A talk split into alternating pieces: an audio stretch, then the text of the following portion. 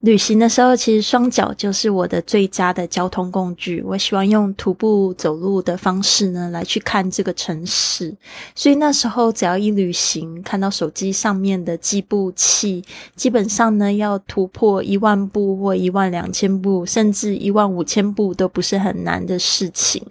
常常呢就是一天下来走了那么久的路都感觉自己有一点狼狈，然而呢这个心灵是非常非常的丰富的。所以呢想要送给大家这一句话，就是 At the end of the day, your feet should be dirty, your hair messy, and your eyes sparkling. 一天结束时，你的脚应该是脏的，你的头发乱糟糟的，然而你的眼睛闪闪发光。我们的生命不应该是浪费在荧幕前面还有手机上面的，好好的多出去走走，看看这个世界吧。您现在收听的节目是 Fly with Lily 的英语学习节目，学英语环游世界，我是主播 Lily Wong。 这个节目是要帮助你更好的学习英语，打破自己的局限，并且勇敢的去圆梦。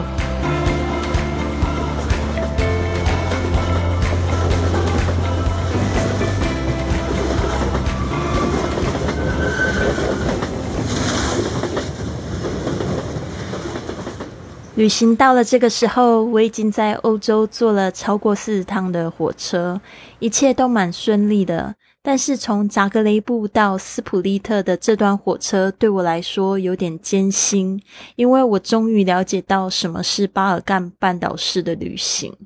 在我启程前往巴尔干半岛前，我已经听说巴尔干半岛的旅行会很辛苦还有危险。原本我以为这一切都是和安全的问题有关，然而这段路上车厢里的空调实在太热，还有火车轨道整条路起伏不平，上上下下跳动着，让我感觉有点恶心，我在中途还差点吐了。斯普利特是克罗地亚的第2大城，坐落在海岸边，也是克罗地亚铁路的最后一站。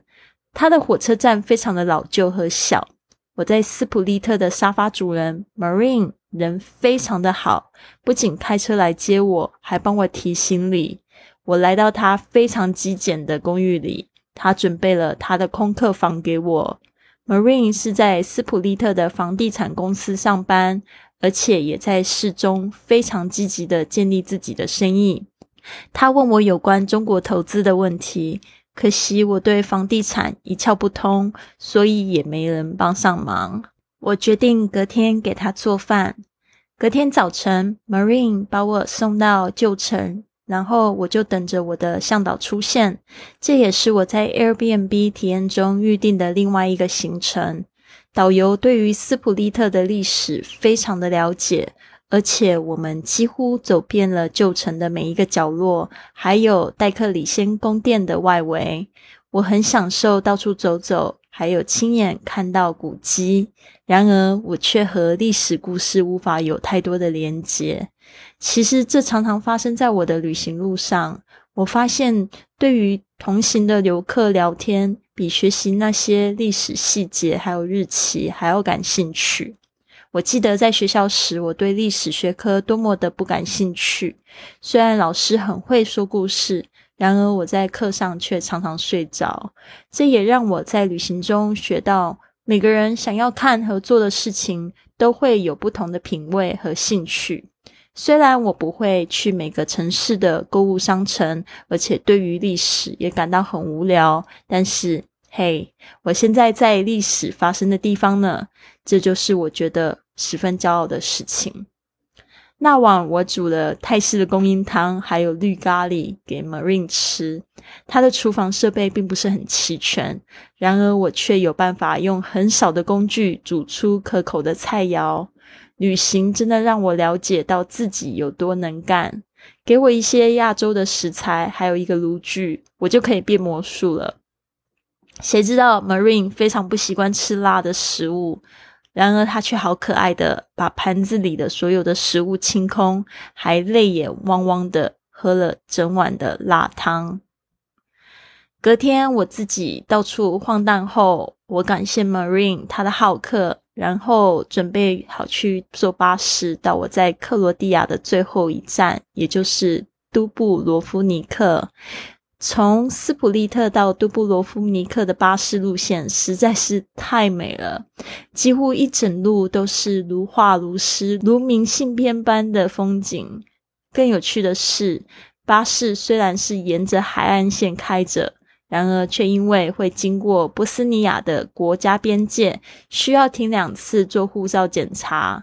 这次我因为火车的冬天路线而无法拜访波斯尼亚、塞尔维亚还有保加利亚。在此刻，我因为这些旅行足足开了眼界呢，但我的身体实在是累到不行了，也好感谢因为是旅游淡季，所以我可以在都布罗夫尼克的旧城找到坐落在港口旁、拥有绝佳美景却仅仅40欧元一晚的酒店式公寓。我希望能在前往黄欧火车旅行的最后一站意大利之前，来好好的休息，并度过安静的几天。敬请期待，还有好多故事呢。下一集我会和你分享我在都布罗夫尼克发生的有趣故事。好，你刚才听到的就是环欧火车第26集。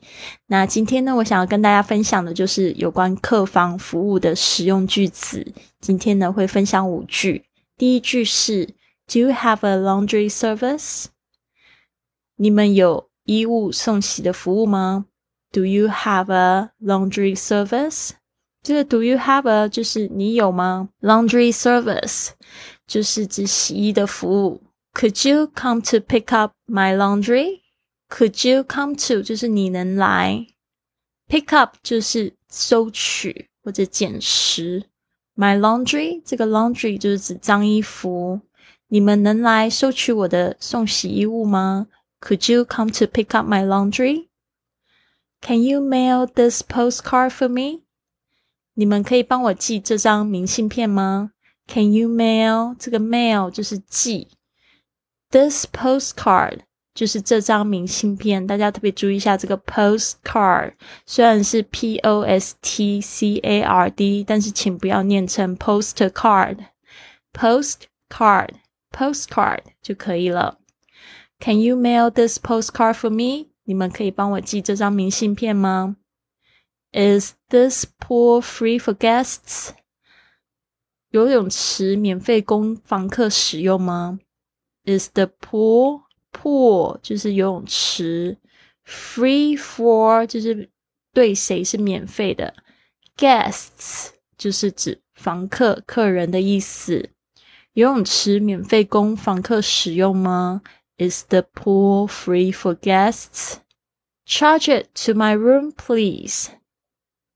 请把费用算在我的住宿费里。Charge it to my room 就是把费用算到我的房间里。